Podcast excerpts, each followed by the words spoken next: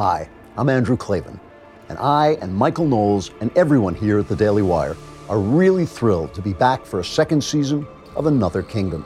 All of you, our listeners, made it possible by tuning in, and I promise we are going to repay you with a season that takes the story to a whole new level.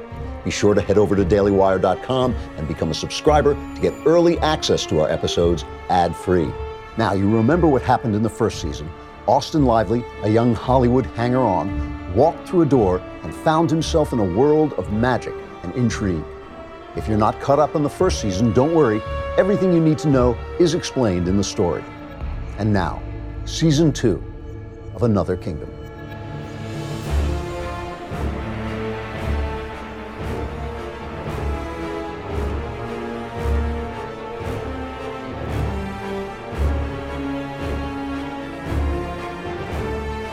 So now I was a hunted man. Hunted, haunted, broken-hearted. I looked in the motel mirror. Was that really me? I was 30 years old and I looked like death. Like death on a Monday morning after a weekend binge. A week ago, four days ago even, I was Austin Lively, boy failure Hollywood schmuck, a wannabe movie maker who never made a movie, a writer who sold one script straight out of film school, then faded away to become the shadow of an LA nobody. I was a reader for a crappy production company named Mythos. I was also a hypochondriacal depressive who had lost all hope of ever having the big career of his dreams. Funny, I never thought I would miss being a dreamless, hypochondriacal, depressive nobody. But those were the days, all right. Now, my life was gone. My job was gone. My friends were gone. The cops were trying to pin a murder on me, and all powerful billionaire Serge Orozco wanted me dead. My family, my mom, my dad, my brother, were all in Orozco's pay. Only my kid sister Riley was above suspicion, and guess what? She was nuts. Plus, she'd gone missing. Even her insane conspiracy videos had vanished off the internet. And all that trouble I was in? That was just in this world, the real world. What other world was there? Glad you asked. Galiana the Eleven Lands, a magical, mystical brain tumor of an hallucination I seemed to walk into without warning from time to time. Could happen any time I went through a door. And if things were crap here, believe me, it was nothing compared to the way they were in that lunatic fantasy. The woman who loved me there, Lady Betharay, the woman I was supposed to defend and protect, was dead, murdered. Her husband, Lord Iron, the tyrant of the country, and Curtain, his pet wizard, wanted to capture and torture me. I was supposed to be on a quest to find the Emperor Anastasius who would restore the wise Queen Elinda to her throne. I know, it sounded ridiculous to me too. But, ridiculous or not, it was a job for a knight in shining armor, a fighting man of brave heart and right belief, not some SoCal dickhead in a cheap motel. That's where I was now. A motel so cheap they let me pay in cash. A rundown hole on a small highway just south of Salinas. I was waiting for darkfall there so I could finish my run to the Bay Area. It was too dangerous to try it in the daylight. The cops might be on the lookout for me. And Orozco's bald headed thug, the guy I called Billiard Ball, was almost certainly on my trail as well. But somehow I had to get there. Had to find my sister. Had to find the manuscript she might or might not have, a novel called Another Kingdom, which seemed to have some power to connect this crazy world to that crazy other one. I turned away from the mirror. I looked around the room. Room 6 in the Shangri La Motel, a cinder block rectangle. The cinder blocks were painted urine yellow. The carpet was sewagey brown. There was a double bed with a floral bedspread that was mingled green and red, sort of like vomit. There was a particle board dresser with a lamp on it under the mirror. There was a TV and a cheap table and a couple of cheap chairs. There was a locked door that I guess connected to the next room over. Beside the table, there was a small window. It looked out onto the parking lot and onto the rest of the one story U shaped barracks like motel. Through the misty veil of the privacy curtains, I could watch the light dying over the drab highway. As soon as dark came, I'd be on the road again. I moved to the bed. I lay down on the vomit colored bedspread, my hands clasped behind my head. I looked up at the ceiling. My heart felt like ashes. That was the odd thing about Galiana. It was an acid trip of a fantasy world filled with ogres and centaurs and fairies and the like. It couldn't be real. But when you came back, You brought your wounds with you, and the wounds were real. And so was your grief. My hand went to the chain I wore around my neck, down to the golden locket that hung on the end of it. It had belonged to Betharay. I pulled the chain up over my head and held the locket up in front of me. I pressed the clasp and the locket opened. There was a portrait inside, a miniature painting of Queen Elinda. I gazed on her serene and regal and exquisitely feminine face. Engraved on the locket's other half was a coat of arms, a sword across an open hand, and the Queen's motto Let wisdom reign, and each man go his way. I reread the words. I could hear my mother's arch response. What's wisdom, I wonder? I had no idea. As I lay there gazing at the picture, I thought I felt a strange heat coming off the metal of the locket, a strange power. It seemed to grow heavier in my hand, heavy as a stone. Quickly, on instinct, I snapped the locket shut and held it tight. And something happened. Something weird. For a moment, I lost myself in a kind of rapt otherness. The motel room disappeared from around me. I was in a different place, a place I knew. The house where I'd grown up in Berkeley. The living room, I could see it. I could hear a child crying. Not just crying, screaming, hysterical, terrified. It was so real, so startling, I loosed my hold on the locket and let it drop to my chest. At once, the otherness, the image, the memory, whatever it was, vanished. I was back in the motel, back on the bed. When I tentatively picked up the locket again, it wasn't heavy anymore. No power came off it. The experience was over. It had lasted only a second. It was easy to convince myself that I had imagined it. Just nerves, that's all. So I lay there, holding the locket, thinking of Betharay, missing her, blaming myself for not being man enough to protect her. I watched as the shadows in the small room shifted as the evening came on outside. Then, finally, it was dark. Time to go. With the locket still in my hand, I rolled off the bed. There was nothing to pack. I had nothing with me. I ditched my phone so no one could trace me. I'd stopped at an ATM near LA to stock up on cash. I couldn't use credit cards, they could trace those too. I'd dismantled the GPS in my car. No internet, no social media. I was invisible. And I was utterly alone. I crossed the shit brown carpet to the door. I opened the door onto the night outside. There was Billiard Ball. He stood gigantically on the threshold, framed in the doorway with the parking lot lights glaring behind him. Before I could react, he jabbed me in the neck with a stun gun. The electric blast sent me reeling back into the room, convulsing, down to the floor. I dropped to the carpet, jerking and shuddering. My muscles were locked up, immobile. All I could do was lie there and judder and watch as Billiard Ball stepped calmly into the room and calmly shut the door behind him. His enormous shoulders were packed into a leather jacket. His muscles bulged through the thin sweater he wore underneath. He looked down at my quivering body without a smile, without a sneer, without any emotion at all. He hardly seemed interested in what he saw. He reached into his jacket and slid the little stun gun into his left inside pocket. Then he reached across into his right inside pocket and drew out a small leather case. Terror exploded inside me as I watched him unzip the case and deftly remove a syringe. I made a horrible, helpless, gurgling noise in my throat as I battled to get control of my body. It was no use. My muscles had been severed from my will. Billiard Ball was going to poison me, kill me, and I couldn't do a thing to stop him. They would find me in this crappy motel room, dead of what seemed like natural causes. My mother and father would pretend it was a tragedy. My brother would tell himself it couldn't be helped. The police would lie. No one would ever know that Orozco had had me murdered to preserve his crazy plan to establish the Orozco Age, a utopia on Earth. I had to move. I had to run. I had to. But I couldn't. My muscles were strung out tight. Billiard Ball knelt at my feet. He laid the syringe on the carpet. He calmly untied my right sneaker. He calmly removed my sock, like a mother undressing a toddler. He was going to inject me between the toes where no one would find the needle mark. I gurgled. I struggled. I made a high pitched scree of useless effort. I could not move anything. And then I could. A little. My hand, the fingers of my right hand. By focusing all my effort, all my will, into my fingers, I could stretch them out even as they went on trembling violently. I could bend my right wrist, just a little. That horrid, helpless noise kept spitting out between my teeth as I battled to shift my forearm. Meanwhile, Billiard Ball finished taking off my sock. He set it down on the floor by his left knee, next to the sneaker he'd already removed. It was all very neat, very efficient. He wanted to be able to find the sock and sneaker quickly so he could put them back on my corpse after I was dead. I moved my hand across the carpet. A little. Half an inch. I touched something. Something cold. The locket.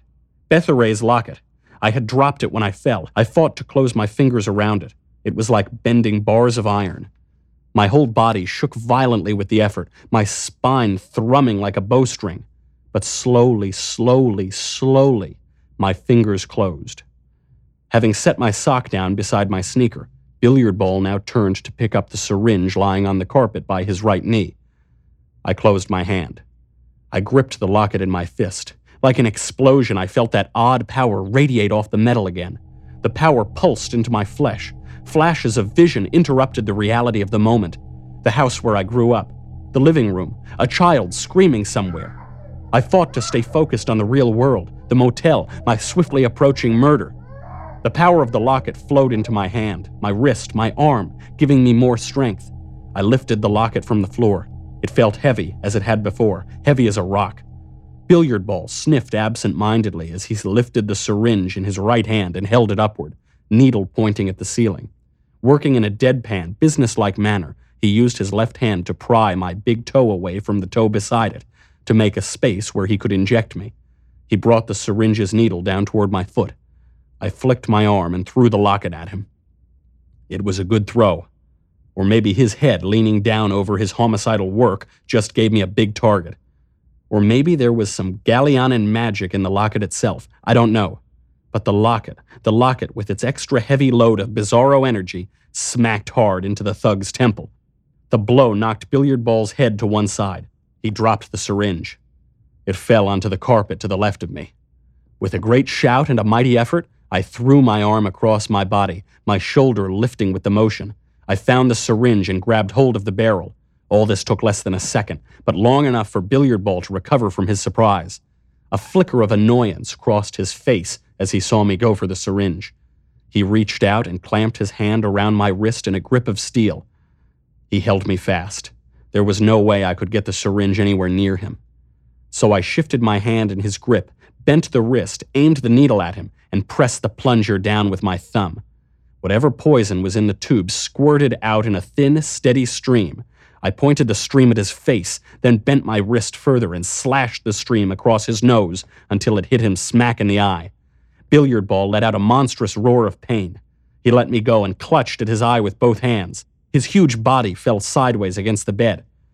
My muscles were still stiff and half frozen. Grunting loudly, I managed to turn myself over onto my side, then my belly. I dropped the empty syringe and pressed both palms into the carpet. I pushed myself up. It felt as if there were a huge block of cement on my back. I crawled a few inches, just trying to put some distance between me and the killer in that tiny room. I reached the particle board dresser. I could hear Billiard Ball cursing in pain behind me, but I didn't look back. I grabbed the dresser, the drawer handles. I dragged myself up to my knees. Letting out another shout of desperate effort, I grabbed hold of the dresser top and hauled myself to my feet. My legs felt like spaghetti under me. I had to will the strength back into them. I saw my image rise into the mirror as I rose. A face like a corpse, three days buried. I heard a noise behind me. I saw a Billiard Ball in the mirror, too. He was rising, too, clawing his way up the vomit colored bedspread as he got his feet on the floor beneath him. His eyes streaming, his teeth gritted in fury, he hoisted his torso onto the bed. The room was so small we were barely a foot apart. No way I could get past him to the door. I needed a weapon. Now. The lamp on the dresser. It was all there was. I grabbed hold of it. It was heavy. The wire ran over the side of the dresser and was plugged into the wall behind. I looked over my shoulder at Billiard Ball. He looked at me. His one good eye was aflame with rage. His jacket had fallen open to expose the holster under his arm. Oh God, he had a gun! Of course he did. I lifted the lamp, no more than a few inches. The cord held it in place after that. I yanked the lamp as hard as I could. It didn't come free. I yanked it again. Billiard Ball reached into his jacket for his gun. There was a pounding knock at the door. It startled us both into a moment of inaction. We both looked at the door. An old woman's voice came through it. It was the woman at the front desk, the bent, nearly humpbacked old woman who had checked me into the motel. What's going on in there? Stop it, whatever it is! I called the police! They're on the way! She pounded on the door again. Bang, bang, bang. My face twisted in strain. I yanked the lamp with all my might. The cord broke, snapped away from the plug, spitting orange sparks. Billiard Ball worked himself up into a sitting position on the edge of the bed. He drew his gun out of the holster. Bang, bang, bang at the door. The police are coming! Screamed the motel lady. Billiard Ball aimed the gun at me and pulled the trigger. I swung the base of the lamp at him as hard as I could. It smacked him in the side of the head, full force. The gun went off. The noise in that small room was like the end of the world, only louder. I thought I felt the bullet whistle by my ear. The mirror shattered behind me. Billiard ball wobbled where he sat, stunned by the blow from the lamp. When the deafening gun blast subsided, everything seemed muffled and far away, weirdly quiet and dreamlike. Was the old lady still pounding on the door? I didn't know. I couldn't hear. Was Billiard Ball making some sort of noise through his contorted features? Maybe. I wasn't sure. But I could see, see through a hazy daze, that the thug was coming to his senses, bringing the bore of the pistol around to point at me again. If there was any advantage to my time in Galiana, it was this. I had learned how to focus and how to fight.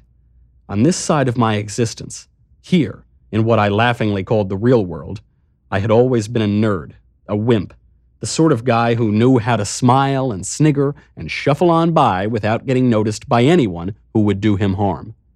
But in Galiana, in Galiana, I was a knight in armor. I had battled for my life. I had dueled with expert swordsmen and watched them die on the point of my blade. I had learned that I could clear my mind. I had learned that I could focus even through panic. I had learned that I could kill. What little skill I'd acquired, what little skill and what little courage I had brought back with me here to California. So now, as Billiard Ball turned the gun on me again, I didn't flinch. I just went at him. Gripping the neck of the desk lamp, I swung the base at him again, at his gun this time. As I brought the lamp around, the lampshade snapped off and fell, leaving the bulb bare. The heavy base hit Billiard Ball's hand. His gun went flying. It dropped to the floor. It spun a few inches over the carpet and came to rest by the door. I rushed for it, or tried to. As I went to get past him, Billiard Ball lunged off the bed and tackled me. I fell on my back. He fell on top of me. He wrapped his hands around my throat and closed them tight. I couldn't breathe. I tried to swing the base of the lamp up at his head, but I couldn't get any leverage. I couldn't put any force into it. And now, Billiard Ball shifted his massive body and drove his knee into my bicep, pinning it to the rug. And all the while, he went on strangling me. I gagged. My mouth came open. My tongue stuck out. I could feel my eyes bulging. Blue spots floated in the air around me. The spots turned black. Billiard Ball's enormous bald head leaned down toward me. His twisted face filled my field of vision. I was still deaf from the gunshot. Everything around me seemed far away and dreamy. I was sinking toward unconsciousness, toward death. I shifted the lamp in my hand. I bent my elbow. I stabbed the lamp upward, hard, driving the bare light bulb into Billiard Ball's face. The bulb exploded on impact. I closed my eyes as glassy dust spilled down over me. But I felt Billiard Ball's hands fly off my throat. I felt his weight fly off my body. I sucked air into my lungs as I squirmed away from him. As I turned over and tried to rise, the glass pouring off my face in a sprinkling sheet. On my side, I opened my eyes and looked.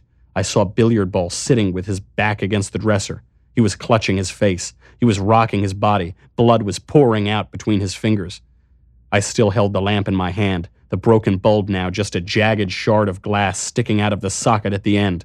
My ears were beginning to clear. I could hear something a siren, more than one. Police cars approaching from who knows how far away. I had to get out of there. I knew the police could kill me just as quickly as Billiard Ball could, and they would if they were in Orozco's pay. I rose to my knees, grunting. Billiard Ball dropped his hands. His face was a mass of blood, with one blood streaked eye and his gritted teeth showing white through the scarlet. He let out a wild roar of rage and threw himself at me, his hands reaching for my throat again. Reflexively, I jabbed the lamp at him like a bayonet. The force of my movement and the force of his combined, and he was impaled. The broken glass of the bulb sank into the side of his neck, and part of the metal socket followed it. He was pinned in midair. As he fell back, the lamp dropped out of him, and the blood spurted after it, dousing my face and shoulder. Billiard ball dropped to the floor in indescribably awful paroxysms. I stared in open mouthed horror as he thrashed and died in a shower of gore. A moment later, he lay still. There was blood everywhere. I was covered with it. So was the rug. There were red streaks on the bedspread and the walls. I could still hear sirens. They were louder now and growing even louder fast. Gasping, I pulled myself up onto the bed, then rolled off it, onto my feet. I stumbled to the table, to the window. I looked out. Through the white haze of the privacy curtains, I could see the flashing red lights of police cars racing into the parking lot.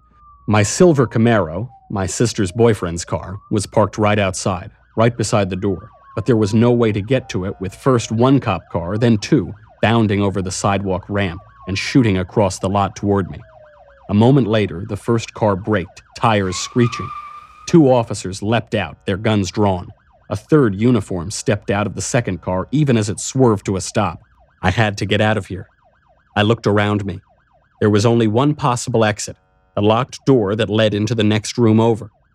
Fighting down the urge to puke my guts out, I forced myself to head across the room, squinting through the blood on my face, weaving like a drunken man. Billiard ball lay sprawled across my path, splayed in the narrow aisle between the bed and the dresser. His head was propped against the dresser so that his still open eyes, white in his red drenched face, seemed to stare at nothing. His gun lay on the rug near his motionless right hand. Betharay's locket lay right beside it. I stepped over him, trying not to look, but I had to bend down to retrieve the gun and the locket. As I did, those dead eyes of his stared right into mine. It sent a chill through my entire body. I straightened, the gun in my fist, the locket chain dangling from my fingers. I slipped the chain over my head as I walked unsteadily to the back of the room. Behind me, still somewhat muffled in my blown out ears, I could hear a fist pounding on the room door. I could hear a voice shouting, Police! Open up! I reached the other door, the locked door. It had no knob, just a deadbolt protruding from the wood. I lifted the gun and slammed the butt of it down onto the mechanism. Once, then again. It was all cheap stuff. The deadbolt came loose on the first blow. On the second blow, it fell from its hole and dropped to the floor. The police went on shouting. Open up or we're coming in! They pounded on the room door again to make their point. I pushed on the inner door. It rattled in its frame. Using what little was left of my strength, I lifted my leg and kicked it, just beneath where the deadbolt had been. The door gave way, flew open. I gasped aloud. There was Galiana, right in front of me, the hazy ghost of another country, a fantasy of night and distance shimmering on the far side of the threshold. This was a new magic. It had only happened once before, earlier that day in the police station in Los Angeles. There, for the first time, I had seen the veil of transition from this world to the other before I stepped through it. It was as if my mind was adjusting to the bizarre fact of my impossible double life, as if it were beginning to get some control over the seemingly random passages back and forth. Or maybe my brain tumor was just advancing to the point where the hallucinations seemed more real than they had before. Who knew? Not me. In any case, when I kicked the door in, I saw Galiana, the dark and starry landscape outside the walls of the town of Eastrom. From where I stood in the motel, I could even hear the faint noises of battle as the freedom fighters of the Forest King Turritanio fought against Lord Iron's oppressive armies. I hesitated one more second, panicked, half mad. I was standing there, bathed in blood, with a dead man on the floor behind me, and the police about to come bursting through the door, their guns blazing. And yet, even so, even so, I felt a weary sadness wash over me as I contemplated going back into that other world, that world where I had failed in my duty so entirely, where I had left my lover dead, and where my heart had been broken. But the pounding of fists on the motel room door grew louder and more insistent. The shouts of the police grew angrier, more intense. This is your last chance! Open this door or we come in shooting! I took one last glance around the blood soaked room. Then I stepped through the veil into another kingdom. We'll get back to the story in a minute. If you're listening to this on iTunes, we really appreciate it and we'd appreciate your five star rating. It really helps us out. You should know also that you're missing out on the incredible work of our really talented animators and illustrators who've created an amazing visual experience on our website. So head over to dailywire.com and become a subscriber. You won't be sorry. And now, back to the story. Of all the strange things about Galiana, the strangest might have been this. I could not hold on to my sense of its reality. When I was back in LA, I could not believe in it at all, not truly. No matter how many scars I returned with, no matter how much grief or what memories, I felt my adventures there must have all been a dream or an hallucination. But then, then, the minute, the very instant I stepped across some threshold somewhere and returned to the castles and enchanted forests and wasted plains, then suddenly it was all as solid and alive as any place I had ever been. Then there could be no question about its substance. It was as there as there could be. That's how it was now. A moment ago, under siege in my cheap motel outside Salinas, this kingdom seemed no more than a symptom of some brain dysfunction. A split second later, after I walked through that door, here I utterly was, astride my black stallion in an open field, galloping into the autumn night. The mist of the ancient Eastrom graveyard, where the great battle had been waged, where the emanations of the dead had fought over the souls of the fallen, where Lady Betharay had died in my arms, while her spirit rose and vanished into the upper atmosphere. That mist was gone. The air was thin and chilly and clear as a bright new window pane. The stars were strewn across the sable sky like diamond dust. At my back, centaurs, bathed in the rainbow light from swirling hordes of fairies, battled against human warriors while peak capped trolls fought to keep the city gates open in order to allow Turatanio's army of forest creatures to retreat and escape. No, really, that's what was happening right behind me. But I couldn't stop to watch. All I could do was take advantage of the melee and confusion and spur my stallion in a hot gallop over the fields toward the deeper darkness of the forest in the far distance. I rode and rode hard. Soon the woods surrounded me. The still black trees stood like still black sentinels watching me pass. Their tangled branches hung above me, silhouetted against the stars. Their dried and dying leaves chattered in the wind. I rode and rode and finally slowed, then stopped. For the first time, I became aware that I was exhausted. The battle here, the death of Betharay, the fight with Billiard Ball back in California. They had sapped all my strength. My body felt like a dead weight. Even my mind seemed heavy as lead. I slid off my horse like human gelatin. I plunked down on my ass on the forest floor, open mouthed, staring, still holding the reins in my hand. I was panting, wheezing. I couldn't catch my breath. I was dazed with shock and weariness. Waves of emotion passed over me, flashes of memory. Betharay sagging lifeless in my arms. My escape from LA in the speeding silver Camaro. Billiard ball thrashing on the motel floor, spewing blood as the police sirens came closer, grew louder. All of this had happened within the space of a few hours. I felt used up, hollowed out, as if there were nothing left inside me. I dropped onto my back with a heavy sigh, dead leaves kicking up around me as I fell. I lay there and stared stupidly up through the darkness, up at where the stars winked out from behind the branches. I began to weep. I know, wimpy, but I couldn't help it. It was Betharay. It was my failure to protect her. It was the dead man in the motel and the cops coming after me.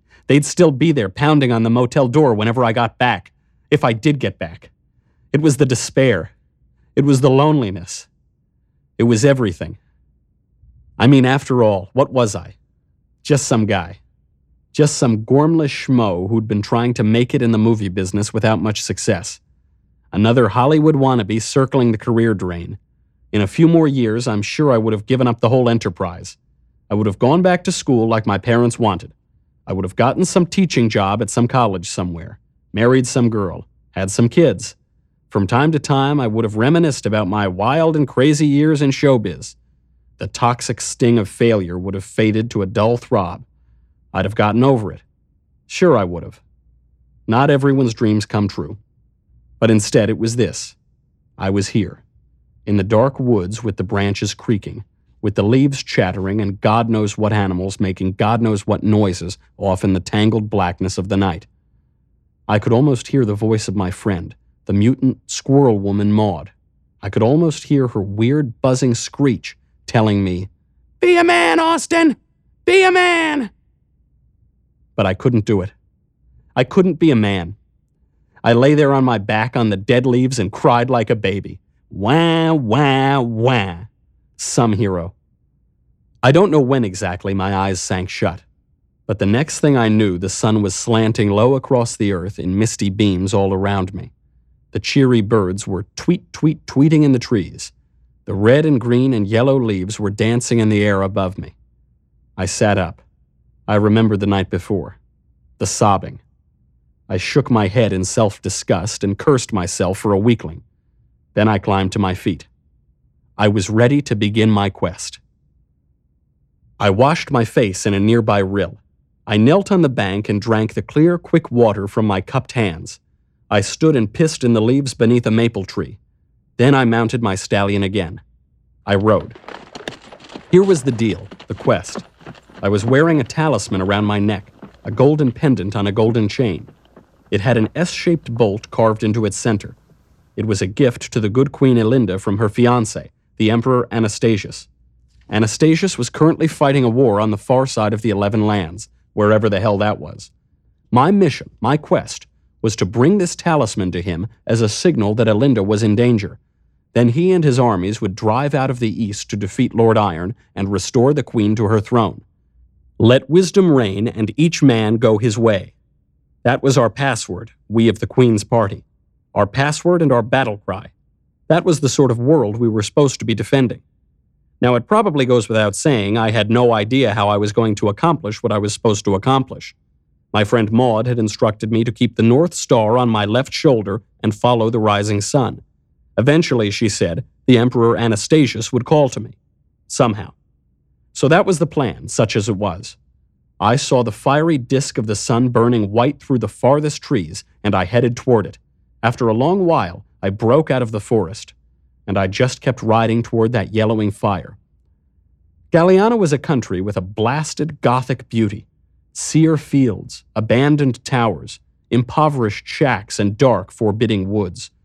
There were people here and there along the way, but no one I would have stopped and spoken to.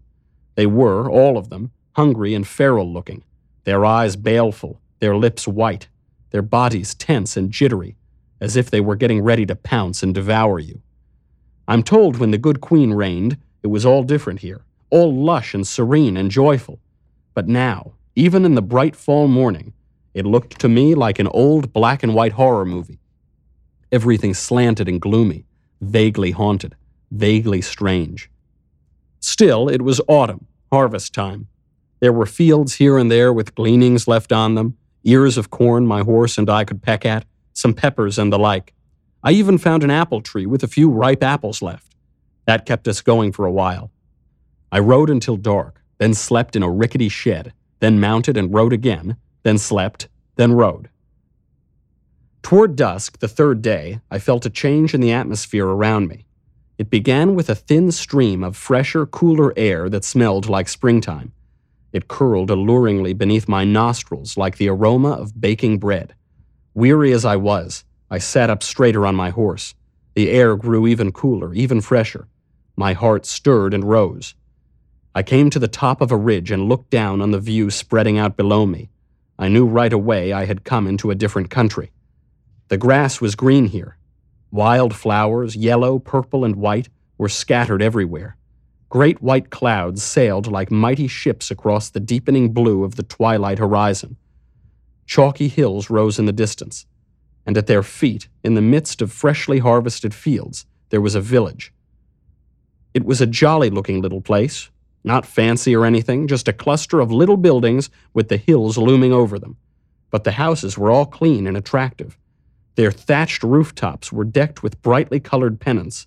Their walls were whitewashed and decorated with newly painted beams. All in all, it was a welcoming, homey, neighborly sight. Hungry, lonely, weary, I spurred my stallion and started down the slope toward the village. As I approached, I could make out men and women going about their business, hauling sheaves into red barns, driving oxen and their plows through fields of golden stubble. The sun, sinking toward the horizon behind me, blanketed the entire scene with a warm orange glow. But as I came near the village, the people stopped whatever they were doing and stood watching me. People in the fields and among the buildings, too. They all stopped where they were and stood and stared at me with expressionless faces. There was no sound of voices. There was no breeze. Everything was suddenly motionless and quiet. It felt odd. More than odd. Well, I shrugged it off. They weren't used to seeing strangers here, that's all I told myself. Why else would they be gawking at me like that? There was nothing particularly weird about me. I had cleaned the blood off my face and hands. There were still bruises on my neck from where billiard ball choked me. I had seen them in my reflection in some pooled water a while back. But how strange were bruises? They couldn't be gaping at those, could they? And it couldn't be the magic sword at my side or the liquid armor that would sometimes cover me. They were invisible. They only appeared when I went into battle. No, I was dressed in plain brown clothes, like a stable hand. And if I was a bit grimy from travel, what about it? None of that explained why they were just standing there, just staring at me like that. Yet they were. All of them. I reached the village and came among the buildings. No one moved. Every single person I could see had stopped dead in his tracks and was gazing my way. I tried nodding to a few of them. I even smiled. But there was no reaction. No one smiled back. They just kept staring. It really was downright eerie.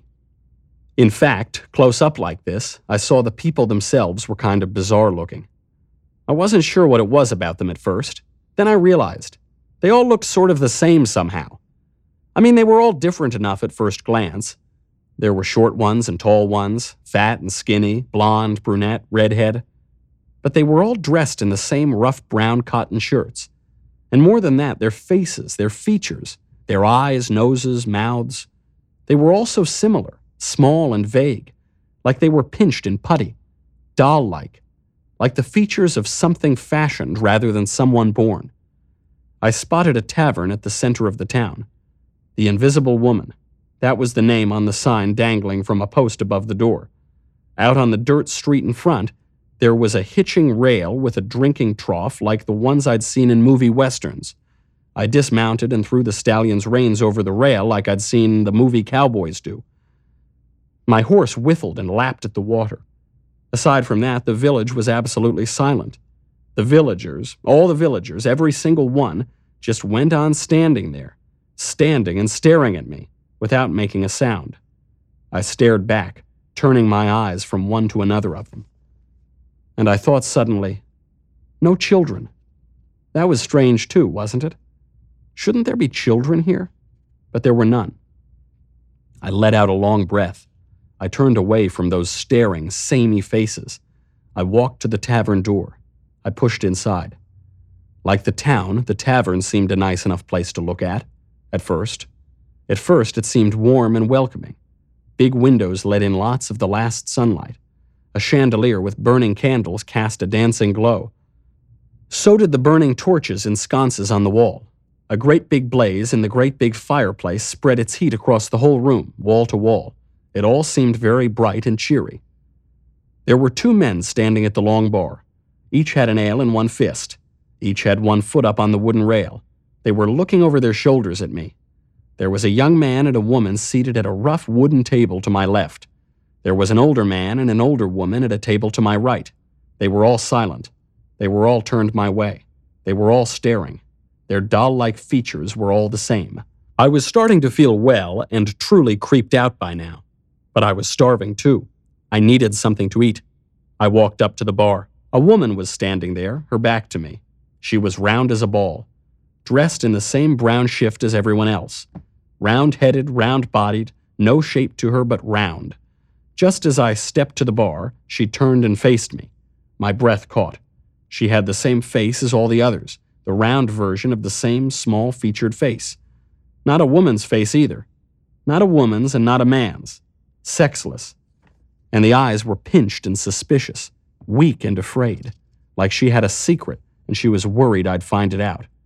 They all looked like that. The barkeep was holding a beaker of beer in her fist. She set it down on the bar top with a whapping bang. My eyes went to the frothing head, and I felt my mouth begin to water. It's on me, came a voice at my back. I turned and saw another woman just coming in. She was very tall, very broad shouldered, with long brown hair that fell to the curve of the large breasts shaping her brown shift. She wore a bright white ribbon slantwise across her chest. I guessed it was the mark of an official position. Other than that, she looked. Well, she looked like everyone else, like the bartender and the drinkers, and also like the people who were now slipping in through the door behind her. I'm the mayor of this city, the woman said. She stepped toward me, expressionless but with her hand outstretched. Mayor Adriana. I shook her hand. Her grip was powerful, not like a woman's grip at all. Come to think of it, it was sort of surprising to see a woman serving as mayor in these medieval surroundings. Not that I was a scholar of history or anything, it just seemed like a medieval female mayor was the sort of thing you'd see in a fantasy movie or a novel, not in real life. But then, was this real life? Who the hell knew, right? All the same, if I was creeped out before, I was more creeped out now. A sense of actual horror was growing in me. But why?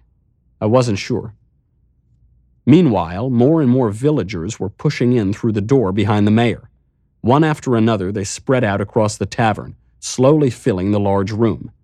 As each one found a spot for himself, he would stop there, stop and stare at me silently. A growing crowd, standing there, staring, silent. It really was getting on my nerves. I said, Well, thanks for the beer. That's nice of you, thanks. And, uncomfortable under her strange gaze, under all their strange, silent gazes, I looked away, and my eyes were caught by something on the wall behind her an empty space, a large rectangle paler than the wood around it, and with a nail sticking out near the top. It seemed a picture had hung there and had only recently been taken down.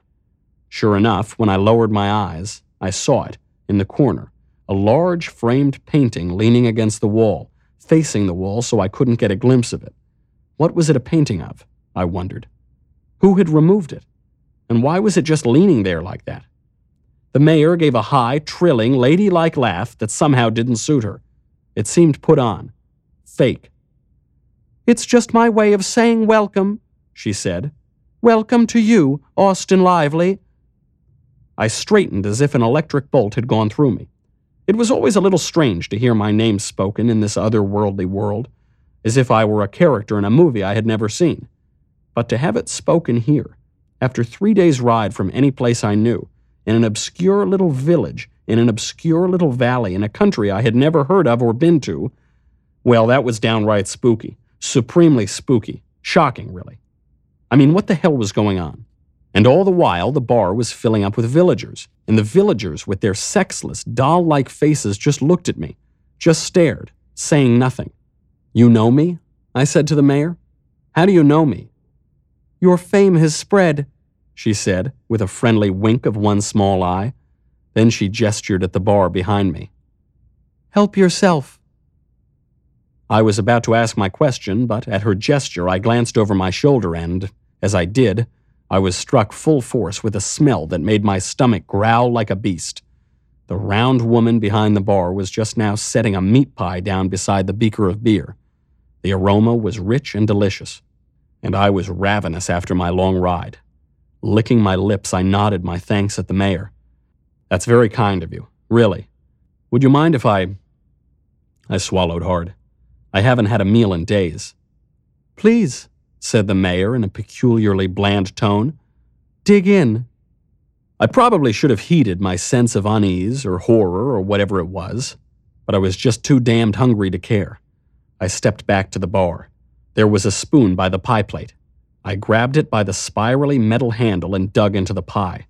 When the spoon's tip broke through the crust, steam came up to my face. Oh, Lord. Steam filled with that rich, warm, meaty smell. I lost all reticence and began scooping the thick confection into my eager mouth. I ignored the villagers, ignored the staring eyes that I knew were boring into my back. I forgot all about them. I ate and ate. Only when I was halfway through the pie, only as the ache of my hunger began to subside, did I try to carry on the conversation. What is this place anyway? I said to the mayor through a succulent mouthful. I grabbed the beaker and washed the food down with ale. Am I still in Galiana? The mayor had not moved from where she stood. I had to turn sideways so I could see her and stuff my face at the same time. No, she told me. You left Galiana miles back. You have entered the Eleven Lands. This is the village of Newfell in the country of Edgenmund. Seems like a nice place, I went on, scarfing pie, swigging beer. It has a whole different climate, a whole different feel. It's almost like it's a different season here. Yes, spring. It's always spring. Really? That's a neat trick. Is it the mountains that do that? Do they create some kind of microclimate or something? The mountains? The mountains? Why, no. When I glanced at her again, I thought she was examining me, tilting her head and studying me, measuring me, as if she were judging my looks or my physical condition or something. The rest of the villagers were as they had been, just standing, just staring. It is the work of our nation's governor, said the mayor. We are under his protection. He guards us against the consequences. The consequences, I said. Of the revolution in Galiana, you mean? When the mayor didn't answer, I glanced up from the ruin of my meat pie and saw her smiling, smiling as if to herself with a distant, dreamy look of satisfaction in her eyes. Whatever she'd been searching for in the look of mine, she'd obviously found it.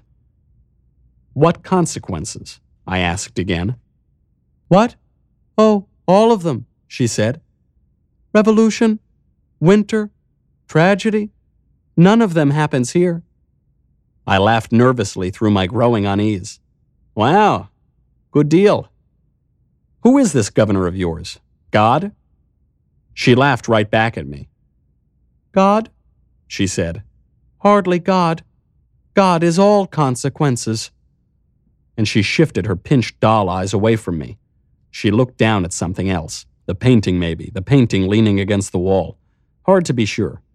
Hard to see anything, but the villagers, their faces. They were everywhere now. The room was packed with them. Plus, night had fallen at the windows, and while the chandelier and torches and firelight filled the tavern with a deep orange glow, it was darker than it had been. There were deep, wavering shadows in every corner. I blinked hard to clear my head. The pie, the ale, I had been so hungry, and now I was so full. A thick, sated feeling muddied my mind, and yet I wanted more, to eat more. How? I said thickly, scooping out another spoonful of meat. You never answered my question. How did you know my name? Slowly, the mayor lifted her gaze back to me. It came to us, she said. It came to us upon the fabric of the air, whispered by the spirits of the inferno that stretches across all universes and all dimensions. It became part and parcel of the identity with which our Master blinds and blesses and rules us all and will one day rule the very framework of eternity. I had lifted my spoon halfway from the pie plate to my mouth, and there my hand froze. Uh, what? I said. The mayor's tone of voice had changed. All at once it was hollow and empty and weirdly musical the voice of a ghost calling up the cellar stairs. Her eyes were suddenly bright. I mean, scarily bright, lantern bright. Even worse, even stranger, everyone's eyes were suddenly bright. All the villagers were now staring at me with white, bright eyes, their little mouths curling up into sharp, nearly V shaped grins. What? What did you say? I asked again, but I could barely get the words out. The spoon fell from my slack fingers. It dropped onto the pie plate with a soft, nauseating splash. I was dizzy. I was swaying. I gripped the edge of the bar to hold myself steady. There was a noise. There was motion. I looked around me. It was even harder to see now than it had been before. Was it the nightfall? Was the fire dying? The room seemed sunk in shadow. The shadow seemed distorted by a wavery mist, as if the whole place were suddenly underwater. Through that oscillating atmosphere, I saw that the villagers had begun to move. Bright eyed, grinning, they were stirring from their places as if they had just awakened from some sort of standing coma. Some were reaching up to take the long wigs off their heads. Some were reaching inside their blouses to remove and withdraw bra like contraptions containing fake breasts. The mayor herself was sliding her long hair down the side of her face. It gave the strangest impression through the gathering fog. It looked as if her head were melting. I widened my eyes, trying to clear my vision. I stared at her, squinting through the gathering gloom. Except she wasn't a her. The mayor. She wasn't a woman at all. She was a man in dress up. I turned and looked around the room. It was the same with all the women. They were all men in dress up. Once they removed their wigs and fake breasts, once all the villagers revealed themselves to be male, they all looked even more alike than they had before. They all had the same blandly brown colored hair now, and their features, what I could make out of their features as they went in and out of focus, their features, which before had seemed androgynous, had become clearly the features of men. Dead hearted, feminized men. It was as if I were standing in a room full of eunuch zombies, a whole village full of eunuch zombies. By now, of course, I realized I'd been poisoned. The fog in the tavern was really fog inside my mind and it was growing thicker by the moment. All those faces, those identical, grinning, bright eyed, malevolent faces, were blurring and slurring together. My mouth was hanging open, and I somehow couldn't gather the strength to close it. I lost my grip on the bar, and when I tried to grab it again, I knocked the pie plate off. I heard its wobbly clatter on the floor, as if from far away. I sensed more movement in the room. I turned toward it turned painfully as if my neck had rusted on my shoulders.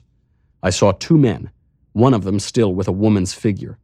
They were lifting the painting that had been leaning in the corner, lifting it up above the heads of the others, lifting it until they could hang it on the nail at the top of the pale rectangle on the wall, back where it had been hanging until just before I came in.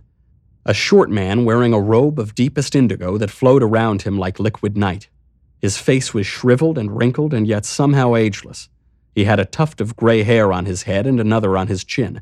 His eyes were small, but they burned and boiled with a lava red intensity of malignant power. I knew him.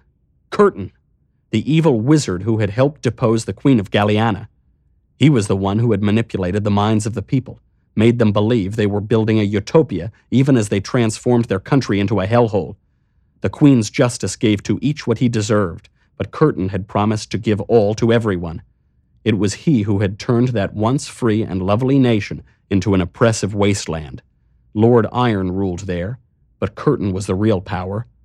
And he was the guardian of Newfell Village, it turned out, the governor of the land of Edgemond, the leader who protected these people from the consequences. All the consequences. And he had turned them into what they were, whatever that was. I tried to speak his name aloud. I couldn't. My legs buckled under me. I clutched desperately at the bar, trying to stay on my feet. Had they killed me? Was I dying now? Helpless, I tumbled to the floor. Next time on Another Kingdom. My gaze passed over piles and piles of corpses. The people had been lowered down here and then, then they had been slaughtered, torn to pieces, I could see that some of their corpses had been partially eaten. I looked around me at the cave walls. This was a place of sacrifice. But sacrifice to whom? To what? What awful creature was down here with me? The very second that question entered my mind, the answer came. The earth shook underneath me. I heard a thunderous pounding from deep within the foggy corridor to my right. One reverberating thud, and then another, and then another after that. It was the sound of footsteps, the footsteps of something monstrous. And, whatever it was, it was slowly coming toward me. This has been Another Kingdom by Andrew Klavan, performed by Michael Knowles.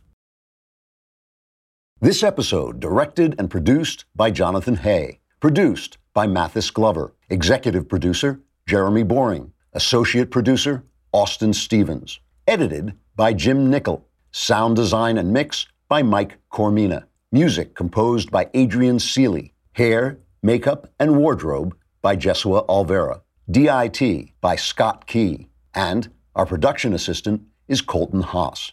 Visual supervisor, Jake Jackson. Lead illustrator, Rebecca Shapiro. Illustrations by Anthony Clark. Animations by Cynthia Angulo and Cole Holloway. Another Kingdom is a Daily Wire Forward Publishing production, Forward Publishing 2018.